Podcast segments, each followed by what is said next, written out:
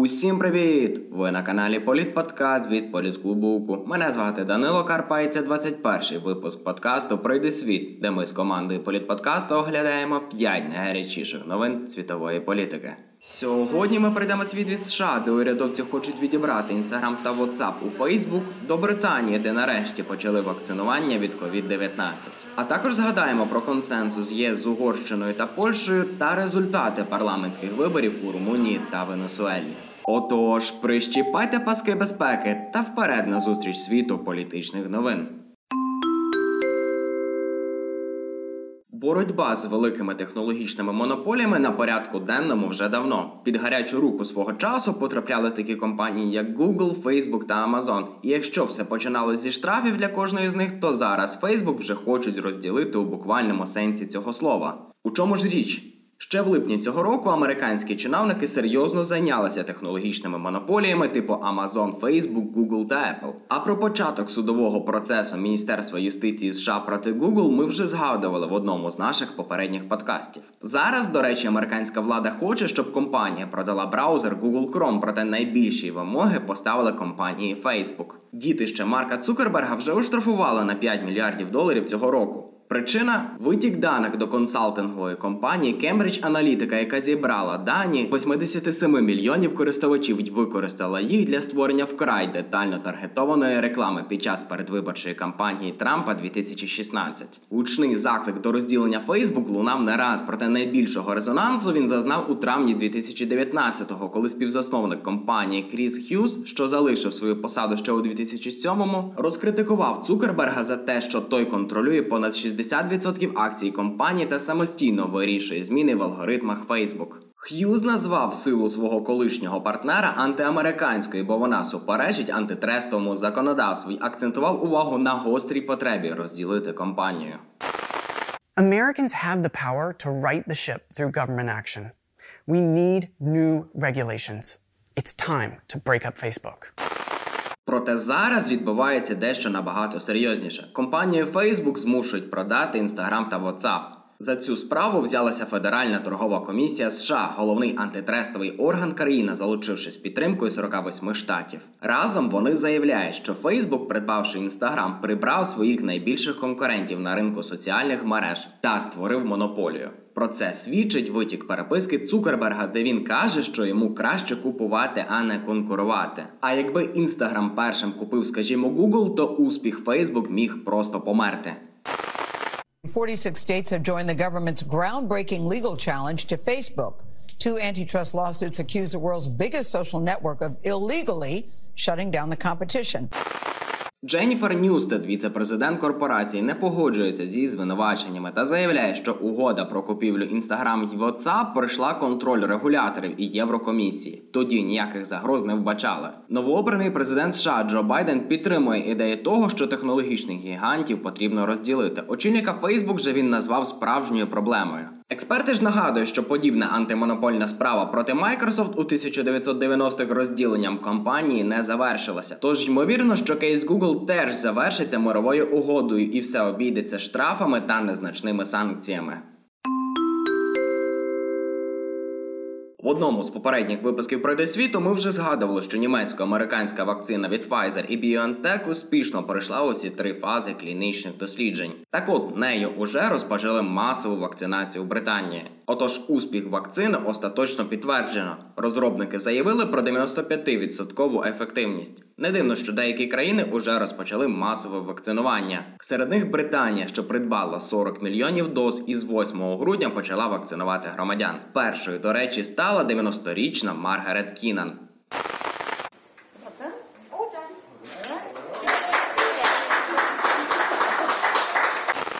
Канада також замовила двадцять мільйонів доз вакцини Pfizer та BioNTech і нині має далекоглядний намір закупити ще п'ятдесят шість мільйонів. Штати ж, які нещодавно авторизували німецько-американську вакцину, теж планують придбати п'ятсот мільйонів додаткових доз. Однак не однією німецько-американською вакциною. Роблять щеплення і менш протестованими вакцинами. Серед них російська Спутник п'ять, що не пройшла третьої фази клінічних випробувань, про що ми недавно розповідали. Поза тим, представниця російського МОЗ в етері однієї з радіостанцій заявила, що до вакцинації Спутник п'ять рекомендовано не вживати алкоголь впродовж двох місяців.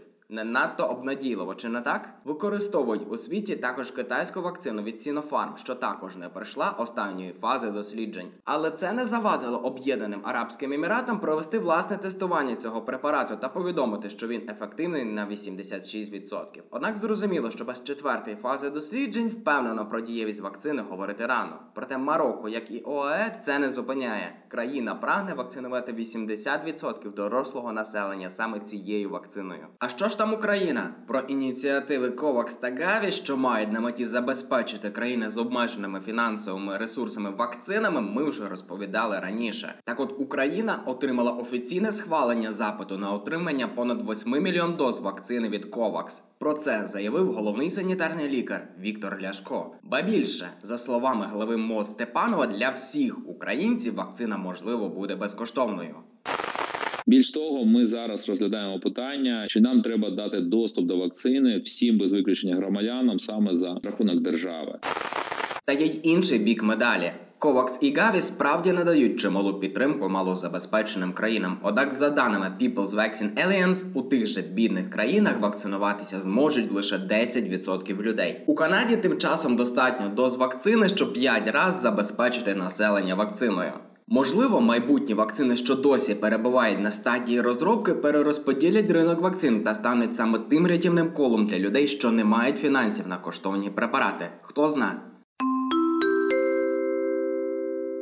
Брюссель таки домігся від Угорщини та Польщі розблокування семирічного бюджету Євросоюзу. З листопада дві держави грозилися накласти вето на бюджет, куди також входять кошти для боротьби з наслідками коронавірусу в Європі. Які претензії висували до бюджету Варшава та Будапешт і які важелі впливу застосував Євросоюз, щоб змінити їхню думку? Нумо розбиратись. Ми й раніше згадували про нещодавню резолюцію Європарламенту, яка створює механізм контролю за дотриманням принципів верховенства права всередині ЄС. Тепер, якщо держави-члени не дослухаються рекомендацій, то їх можуть позбавити окремих прав, а також урізати фінансування із загальносоюзного бюджету.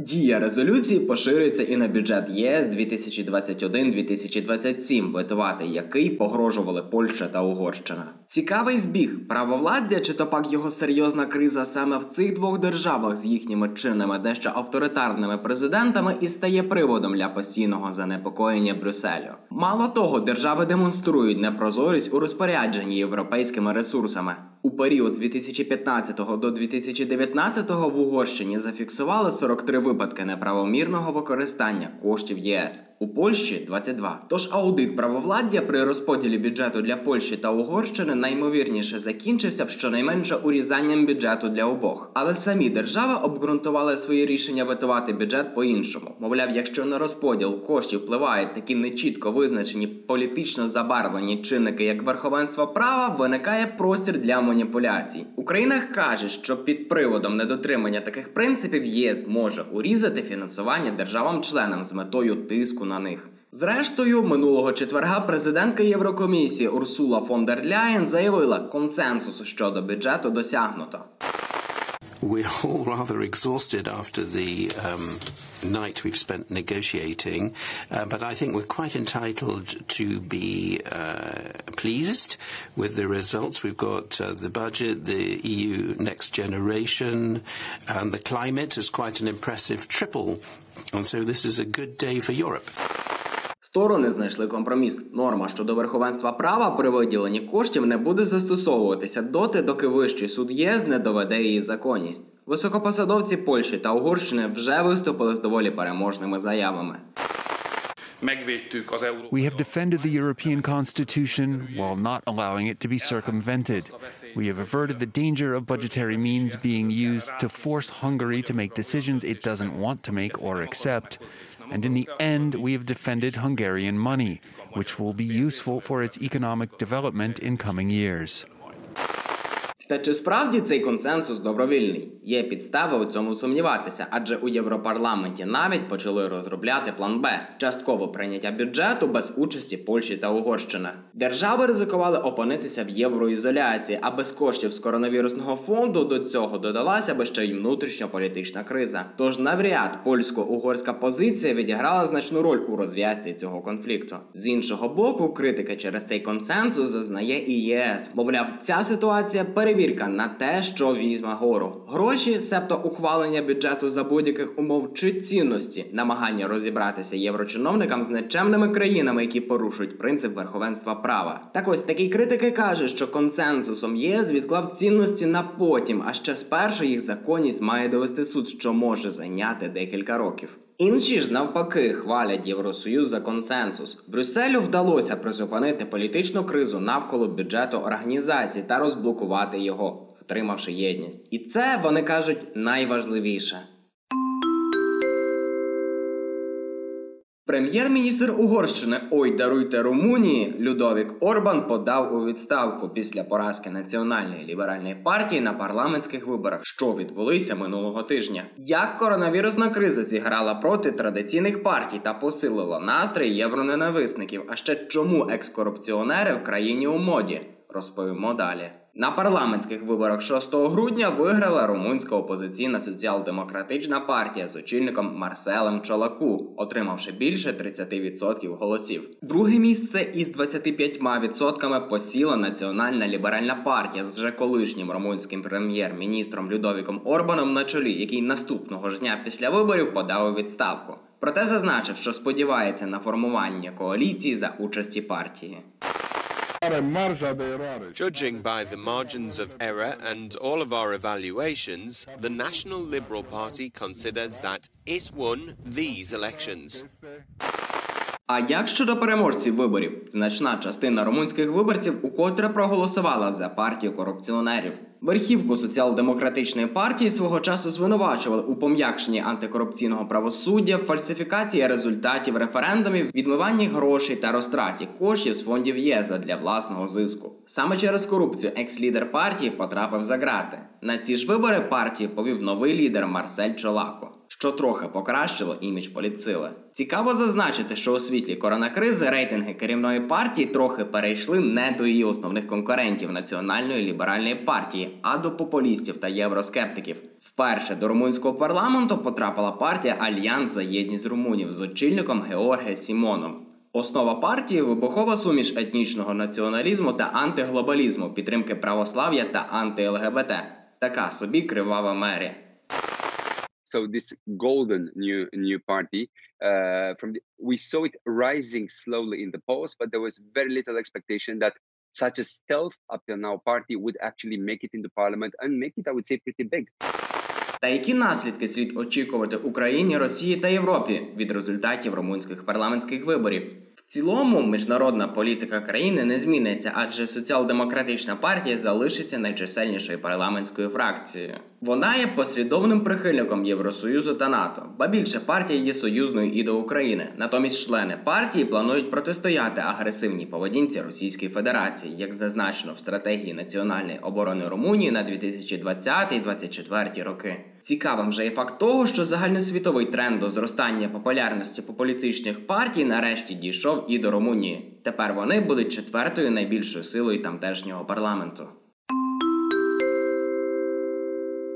шостого грудня у Венесуелі відбулися парламентські вибори. У цій південноамериканській країні триває політично-економічна криза вже понад два роки. Все через боротьбу за владу між чинним президентом-узурпатором та лідером демократичної опозиції. Що це за криза та чи вплинуть на її вирішення вибори? Спойлер – ніт. Вибори до парламенту Венесуели могли б залишитися поза увагою світових ЗМІ, якби там не тривав вже дворічний конфлікт між президентом республіки з сумнівною легітимністю Ніколасом Мадуро та опозиційним головою парламенту Хуаном Гуайдо. Гуайдо закликав не приходити на вибори та взяти участь в опитуванні народу щодо невизнання результатів виборів та легітимності уряду. All this week, Venezuelans at home and abroad are being asked to participate in a mainly online consultation, a kind of referendum. It asks Venezuelans to say if they want Maduro out and new, fair and free elections. Натомість організовані Мадуро вибори все ж відбулися, хоч і з мізерною тридцять один відсотковою явкою, а соціалістична партія президента начебто отримала дев'яносто один відсоток голосів. Тож виходить, що Мадуро найближчим часом отримає владу і над останнім опозиційним органом до режиму та сконцентрує у себе всю повноту повноважень. Як до такого дійшло? Президентські вибори двадцять вісімнадцять – початкова точка конфлікту. На них із численними фальсифікаціями вкотре переміг Ніколас Мадуро. Опозиція з більшістю у парламенті не визнали результатів виборів та призначили голову Нацасамблеї виконувачем обов'язків президента країни. Західні країни підтримали парламент та Гуайдо. Maduro is an illegitimate ruler, a tyrant who brutalizes his people, but Maduro's grip on tyranny will be smashed and broken. Однак силовий блок країни вірний Мадуро, тож силовики не дали опозиціонеру перебрати повноваження глави держави. У відповідь Захід та країни Латинської Америки ввели санкції, що загнало країну в міжнародну ізоляцію та поглибило економічну кризу в країні з найбільшими покладами нафти у світі. Декотрі експерти тоді казали, що режим Мадуро пройшов точку неповернення, але бачимо, що двома роками опісля узурпатор відчуває себе впевненим як ніколи. Чому так? Попри санкції ЄС та погрози вторгнення з боку Колумбії, США та Бразилії, Мадуро втримав владу не лише завдяки сильній армії та поліції, яка криваво придушила протести, але й завдяки підтримці друзів. Росія розмістила у Венесуелі на час кризи стратегічні бомбардувальники Ту сто шістдесят. Китай разом з Москвою надав мільярдні кредити, а Туреччина та Іран почали закуповувати нафту попри американську блокаду. Та чи встоїть Мадуро після нових сфальсифікованих виборів? Скоріш за все так. Каже, що країну чекає ще одна протестна хвиля, однак через пандемію значно слабша. Після них же, за підтримки Пекіну та Москви, Мадуро та венесуельська економіка зможе вкотре втриматися на плаву попри гіперінфляцію, нестачу води, газу та світла та еміграцію кожного п'ятого громадянина. Тож Мадуро поки нікуди не збирається. Такими були п'ять найгарячіших новин світової політики останніх днів. Дякуємо, що дослухали до кінця. Окремий плюс в карбу всім за підписки, поширення та фідбеки. Якщо ви досі не підписалися на Instagram, Telegram та Facebook Політклубовку, то мерщій зробіть це. Маємо багато цікавого контенту і там. Почуємось!